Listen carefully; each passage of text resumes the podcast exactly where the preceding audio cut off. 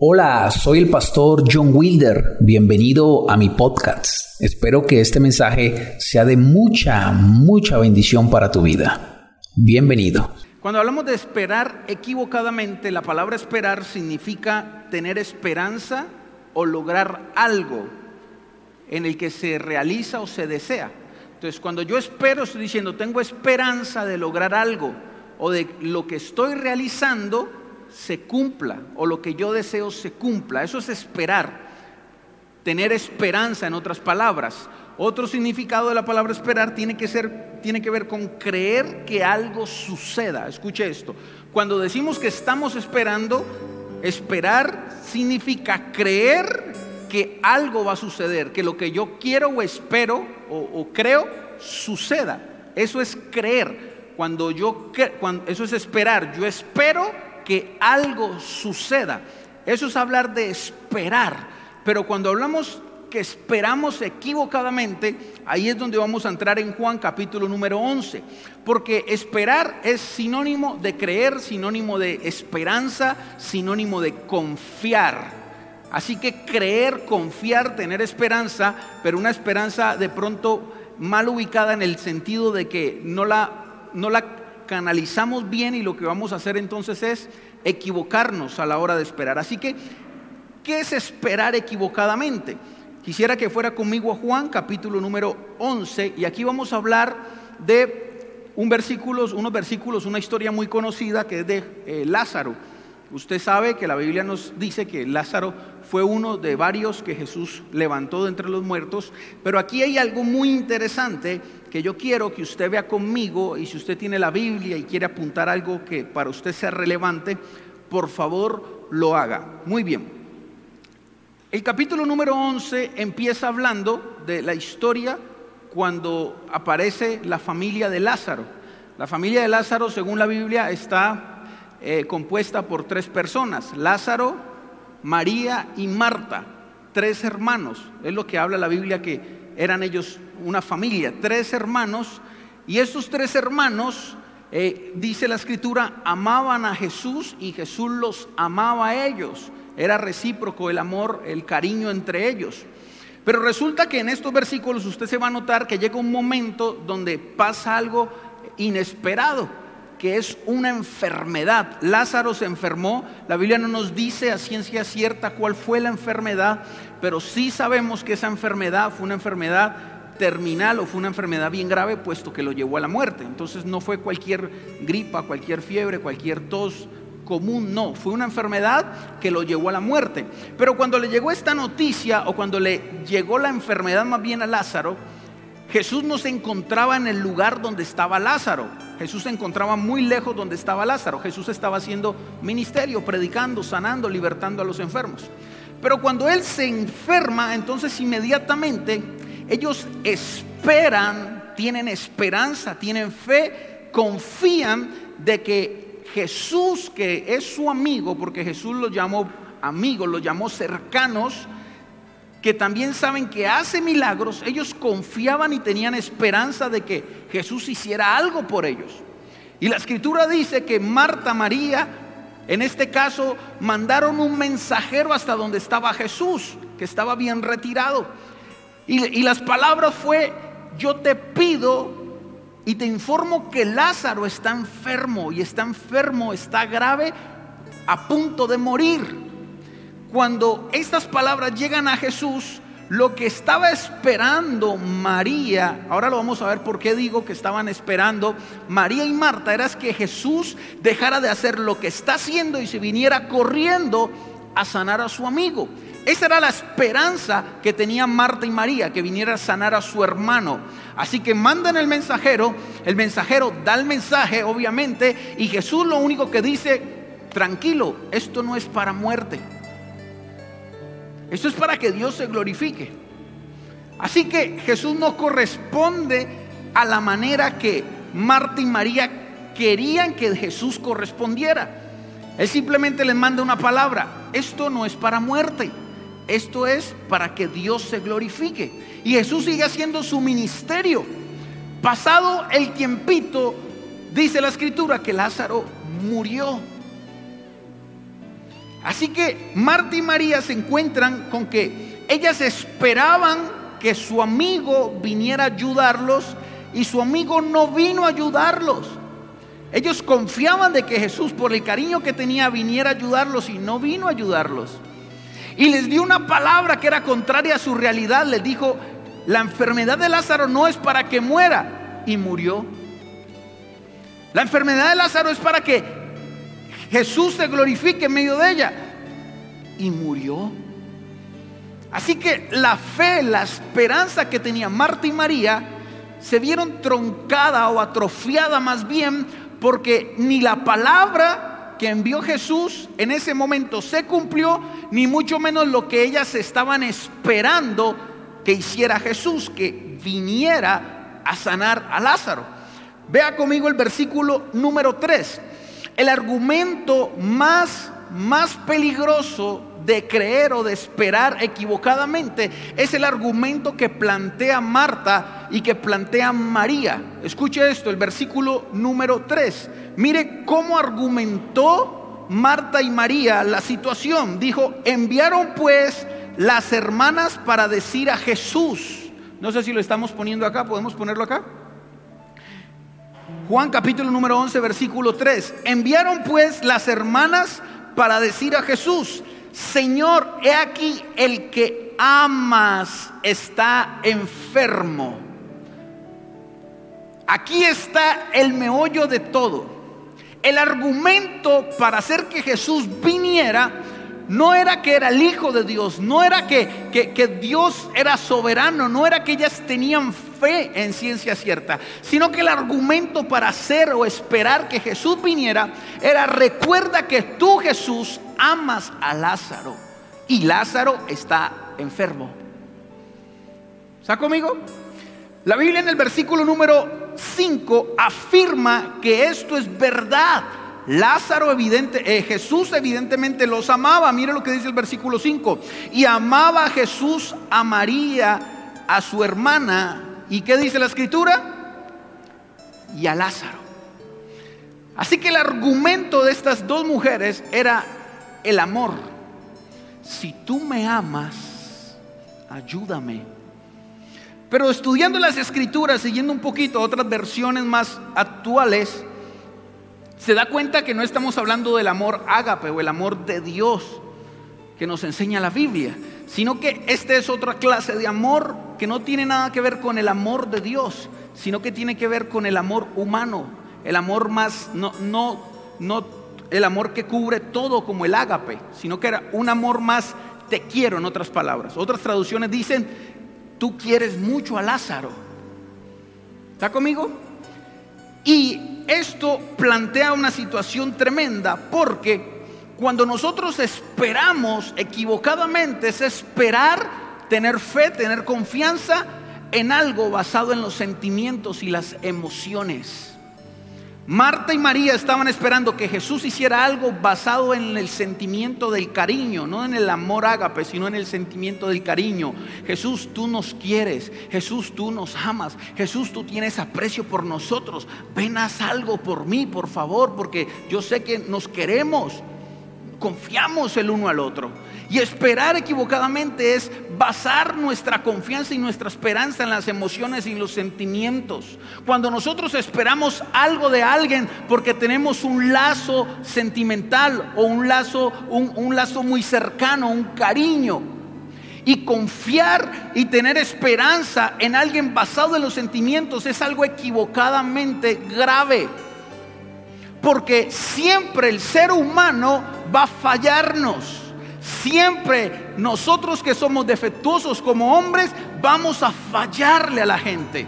Vamos a estar siempre expuestos a fallarle a la gente.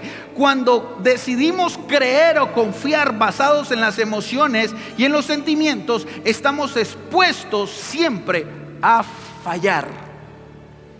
Y Marta y María pusieron su fe y su esperanza no en Jesús el Cristo, sino Jesús el amigo.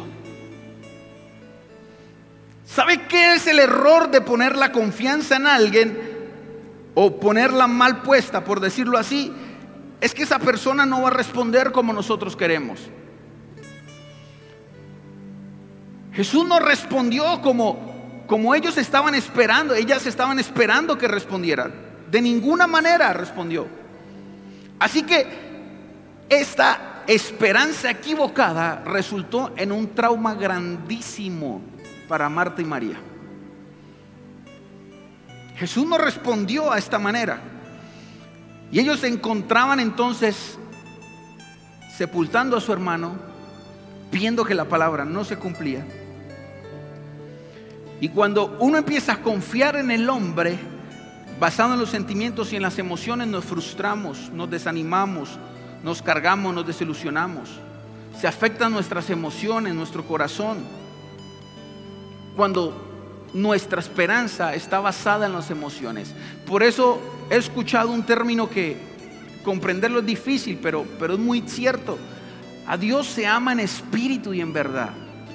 Amar a Dios basado en los sentimientos es engañoso, porque hoy sentimos, mañana no.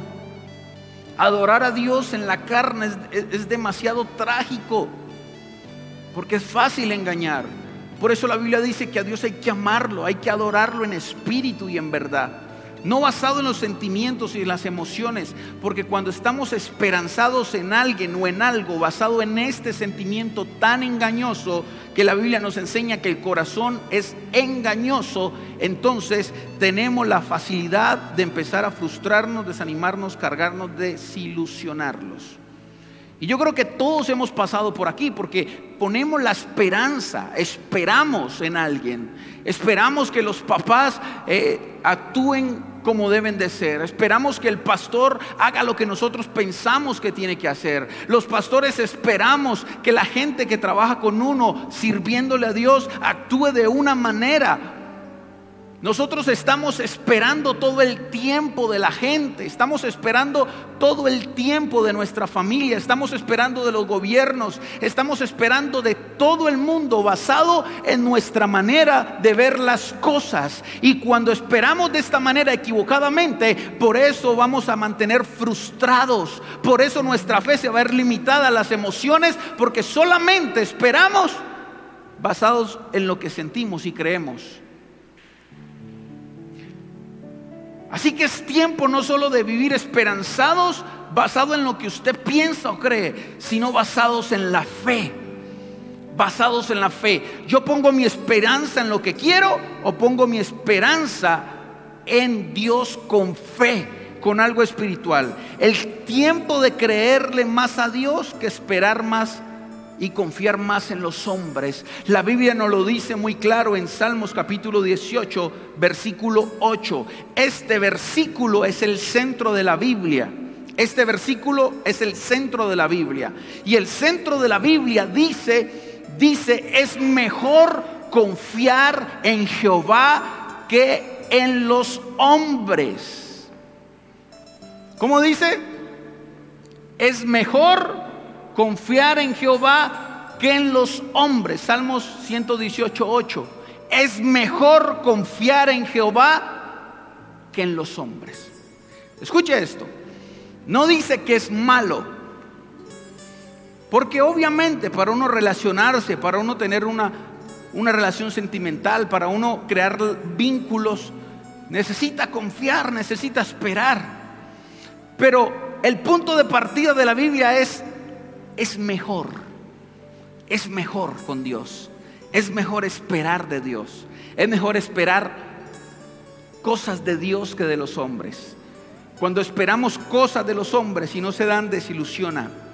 Pero cuando tu esperanza está puesta de una manera correcta, en Dios, la Biblia nos da la seguridad que Él no falla, que Él no miente, que Él no se arrepiente, que lo que Él dijo contigo lo hará, no a tu manera, no como tú piensas, no como tú crees, pero que lo hará, lo hará. Esa es una esperanza enfocada en Jesús, no como el amigo de Lázaro, sino en Jesús como el Cristo que resucitó, que se levantó al tercer día de los muertos y está vivo y vigente para decirte que si tú eres capaz de confiar en Él, Él va a hacer de ti cosas espectaculares y todo lo que te dijo lo va a cumplir. Quizás no a tu manera, porque Marta estaba esperando que a la manera de ella era que Jesús saliera corriendo, pero no va a ser a tu manera, pero va a ser porque va a ser en el nombre de Jesús. Así que el planteamiento es es mejor que confíes en Dios.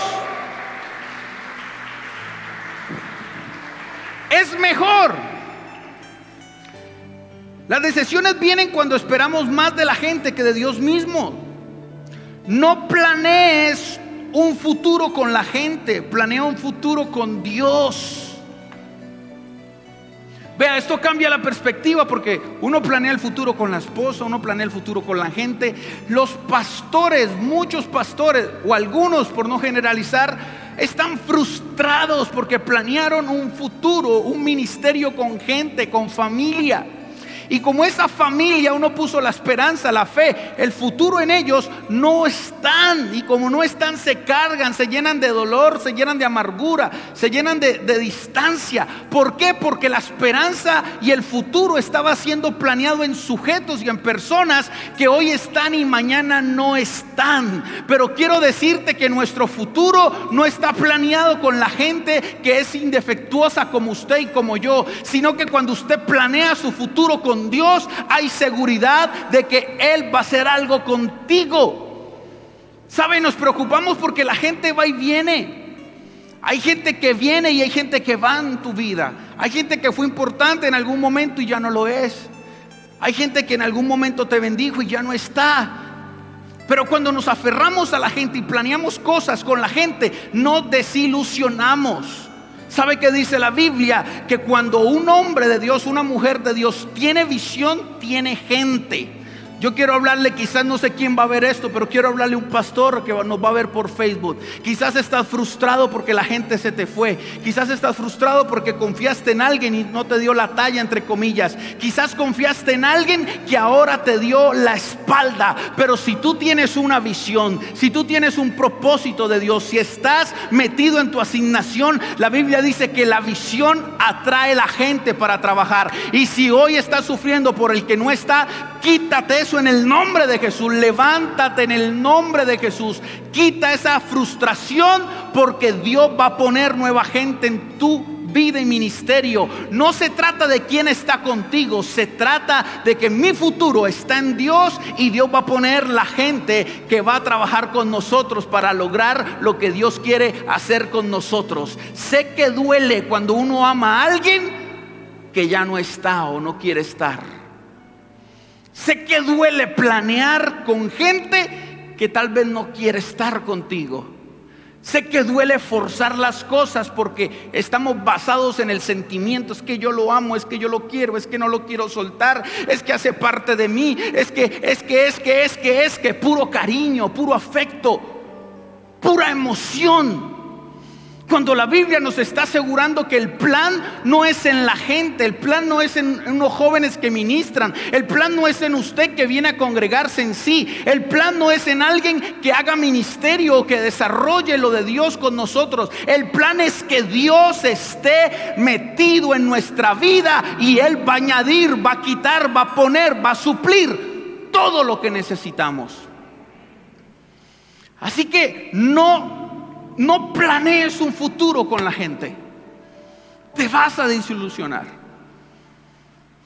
No sé cuántos han vivido un divorcio o, algo difícil.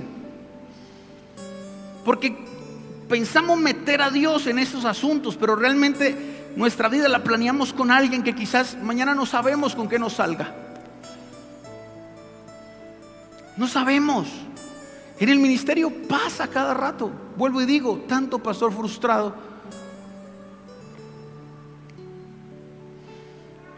Pero mi fe y mi esperanza y lo que yo espero no está basado en una emoción, sino en una fe real. ¿Cuántos dicen amén? Así que la gente va y viene, pero cuando tienes una visión, Dios siempre, siempre tendrás al lado gente que Dios mismo va a poner. Salmo 118.8 dice, es mejor confiar en Jehová. Es mejor confiar en Jehová. Mire lo que dice Juan capítulo 11, versículo número 21. Cuando Lázaro murió, pasaron los días y Jesús vino hacia María y hacia Marta. Dice la escritura que Jesús llegó y Marta escuchó que Jesús venía y salió corriendo y se encontró a Jesús fuera de la aldea. Y mire las palabras como argumentó, como argumentó Marta la situación, versículo número 21, Juan 11, versículo 21. Y Marta dijo a Jesús, Señor, si hubieses estado aquí, mi hermano no habría muerto. Lo primero que hace Marta es indirectamente echarle la culpa de su frustración a Jesús. ¿Sabe Jesús? Yo esperaba que tú vinieras porque yo sé que tú nos quieres. Pero si hubieras venido, mi hermano no estaría muerto. Si hubieras venido, mi hermano no estaría muerto. Este argumento es tremendo, porque cuando hay frustración, cuando ponemos la fe, la esperanza y esperamos algo de alguien y no se da, nos frustramos y la frustración hace que nosotros descarguemos las culpas en los otros. Es que fue tu culpa, Jesús, por no venir. Es que fue tu culpa porque me fallaste. Es que fue tu culpa porque no hiciste lo que yo esperaba. Es que fue tu culpa. Vea, esto nos pasa a todos.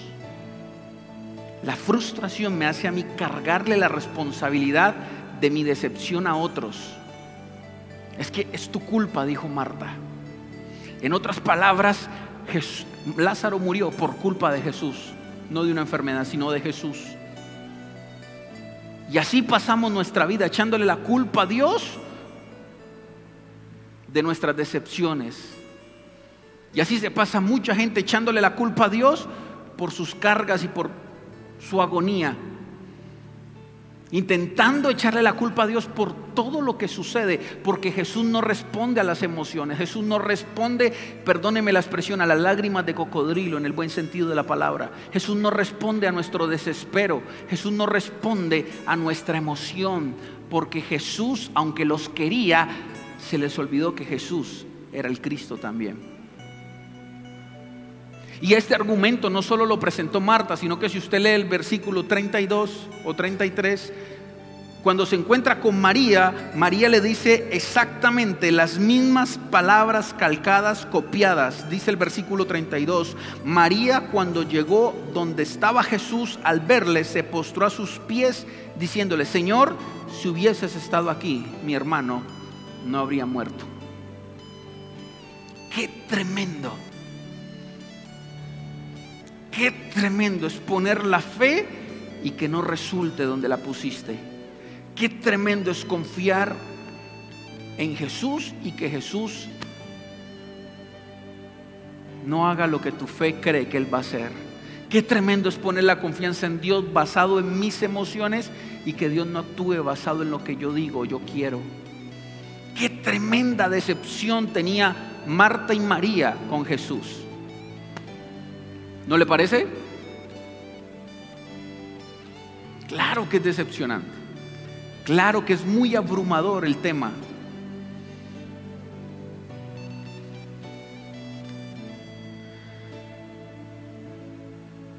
Jesús fue días después a buscarlos. Y, quiero que entienda esto y, y que lo capte, por favor. Es más, levante su mano, levante su mano. Jesús fue días después a buscar a Marta y a María y a Lázaro. Desde la perspectiva de Lázaro, de, María y Marta, ellas estaban esperando que Jesús viniera como amigo a sanarlo, porque ella está gourmetando sentimientos, cariño. Pero Jesús se demoró, entre comillas, para venir a estos tres personajes, no como un amigo, sino como el Cristo de gloria que sabe resucitar muertos. Levanta tu mano porque quiero decirte algo de parte de Dios. Yo no sé si el Dios el Dios el cual yo predico, te has sentido desilusionado por Él, por esperar tu esperanza basada en tus emociones. Pero oro al Dios de los cielos que se te presente no como un amigo, no basado en tus emociones, sino como el Cristo que sabe resucitar muertos, el Cristo que no avergüenza, el Cristo que te levanta, el Cristo que te sana, el Cristo que tiene la capacidad de hacer lo que Él quiere, como hemos predicado domingos atrás. Ese Cristo está presente en tu vida, ese Cristo se presentó ante la dificultad y le dijo, yo no vine a ti como un amigo, yo no vine a ti con un sentimiento de cariño, yo he venido a tu vida como Jesús de Nazaret, como el Hijo de Dios. Y lo que para el hombre le resulta difícil creer, lo que para ti es imposible levantar a alguien después de cuatro días de muerto, yo Jesús de Nazaret estoy aquí para decirte que te levantes Lázaro. Y la gran enseñanza fue que Dios no se mueve por emociones, ni que uno puede esperar equivocadamente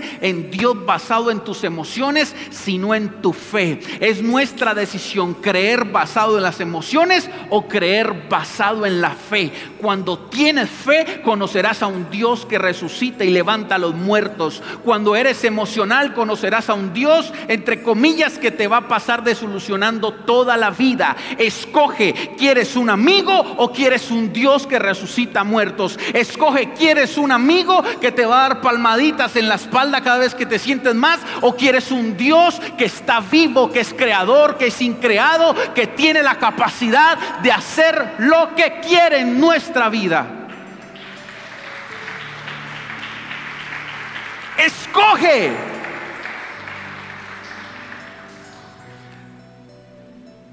Yo creo que después de esta lección jamás, jamás, jamás, jamás Marta y María volverán a ver a Jesús como un amigo, sino como un Dios, como un Dios que levanta muertos, como un Dios que es capaz de hacer lo imposible, como un Dios que tiene autoridad para hacer incluso más allá de lo que nosotros podamos imaginar o creer.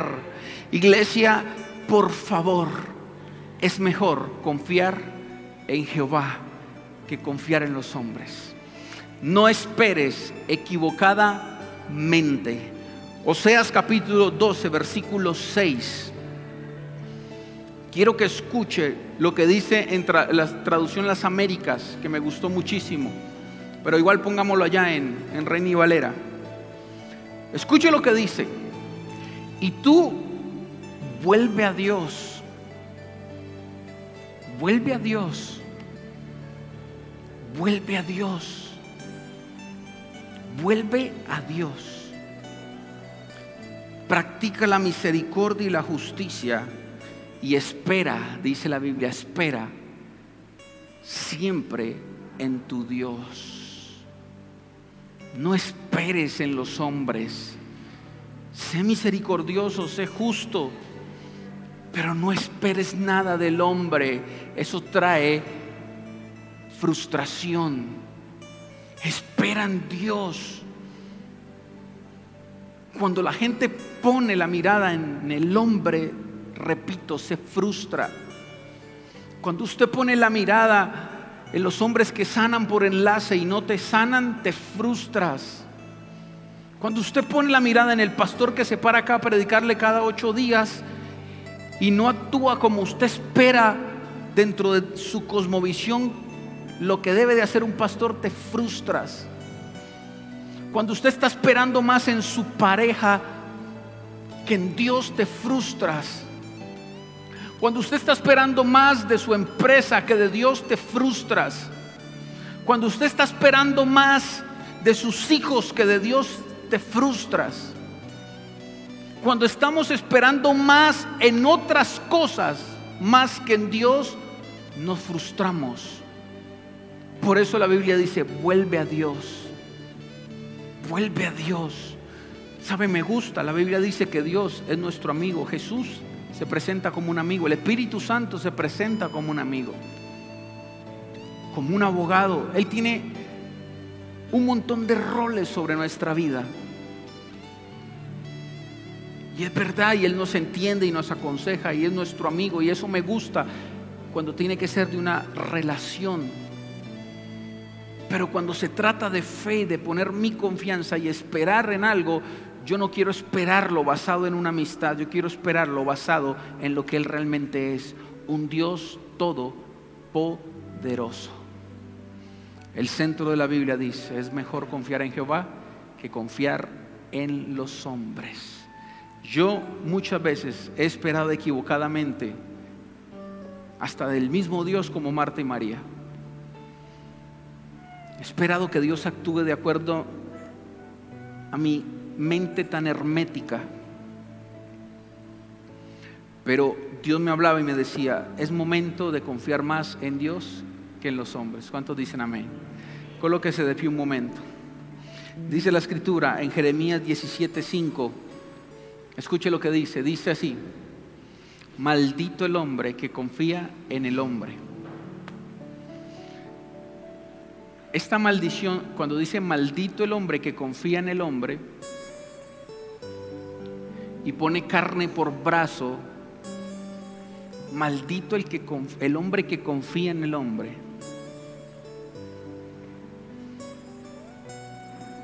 Es una maldición confiar en la gente antes que en Dios.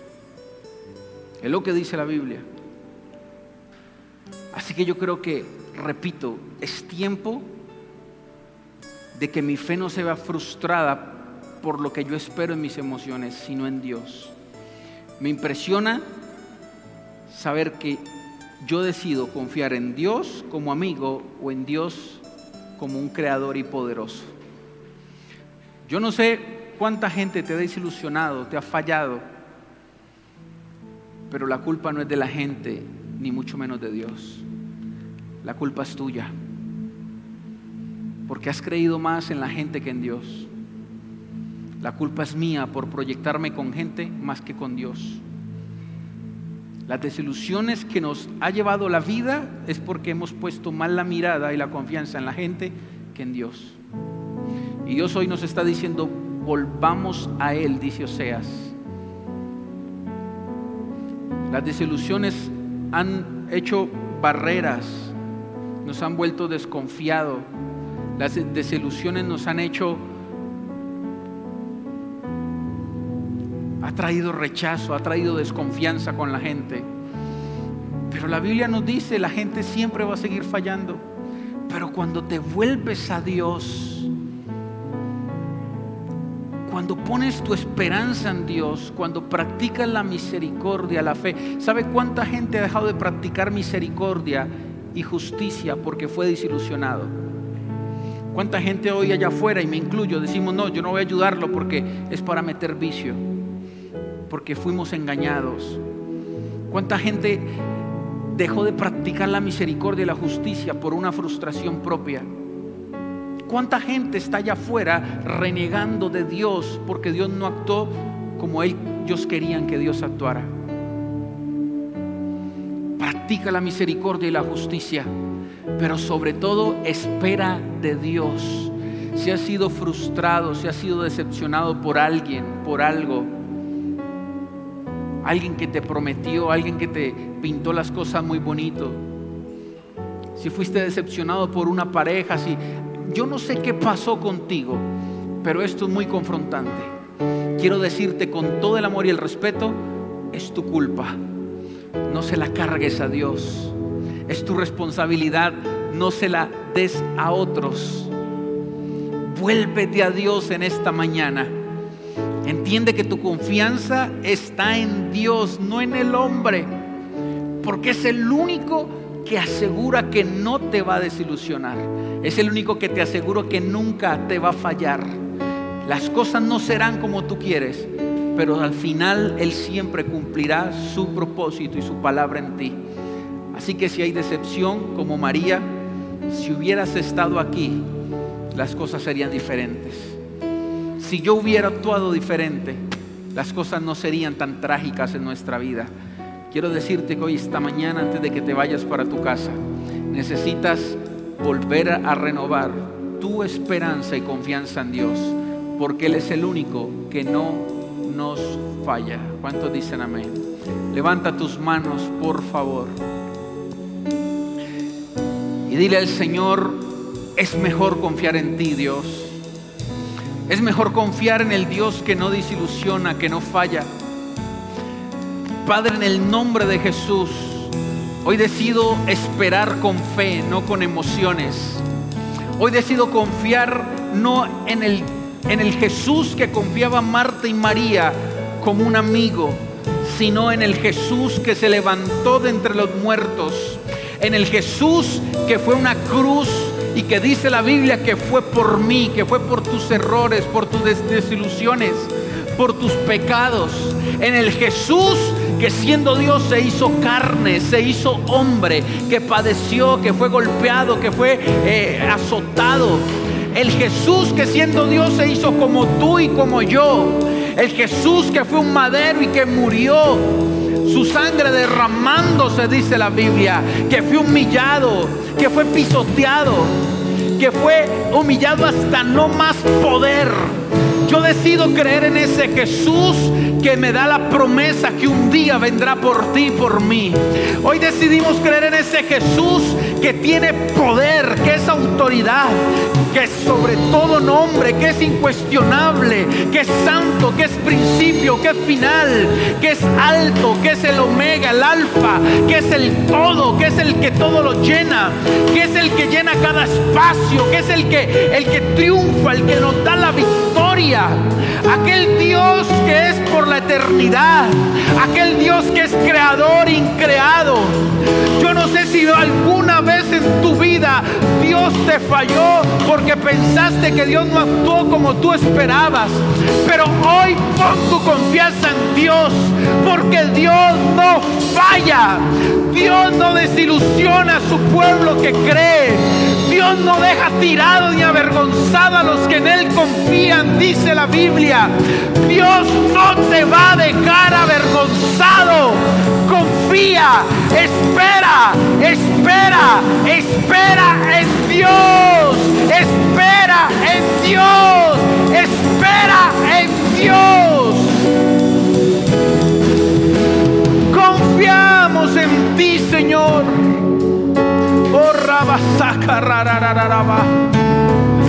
Confiamos en ti, Señor. Como levante sus manos, dele unos minutos a Dios. Confiamos en ti, Señor. Vamos, abra su boca, abra su boca. Oh, rabacata, En el nombre de Jesús. Es mejor. Es mejor. Confiar en Jehová. Es mejor confiar en Jehová que en los hombres.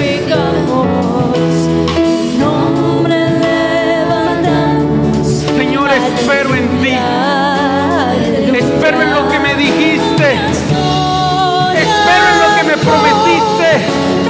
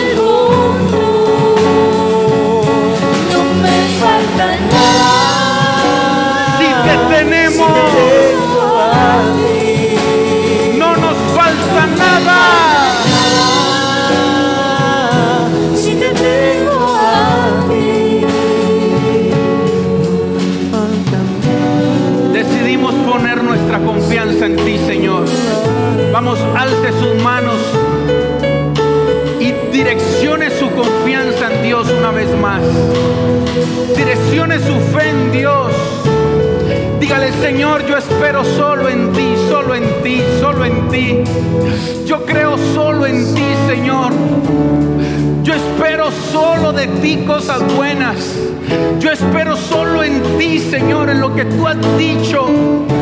No en las promesas de los hombres, no en los argumentos de los hombres. Yo decido creer en ti, Señor. Renueva tu confianza en Dios. Direcciónala a Dios porque es mejor, es mejor, es mejor, es mejor, es mejor confiar en Él. Es mejor confiar en Dios.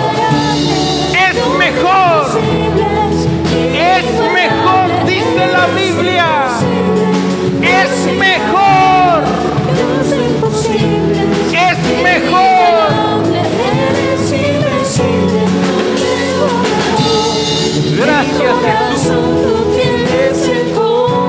Es mejor. Es mejor.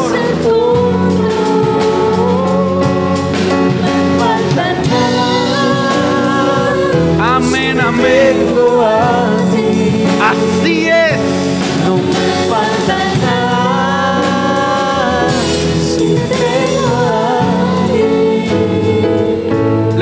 Manos. Padre, yo bendigo la iglesia. Te bendigo iglesia en el nombre de Jesús. Te bendigo desde los pies hasta la cabeza.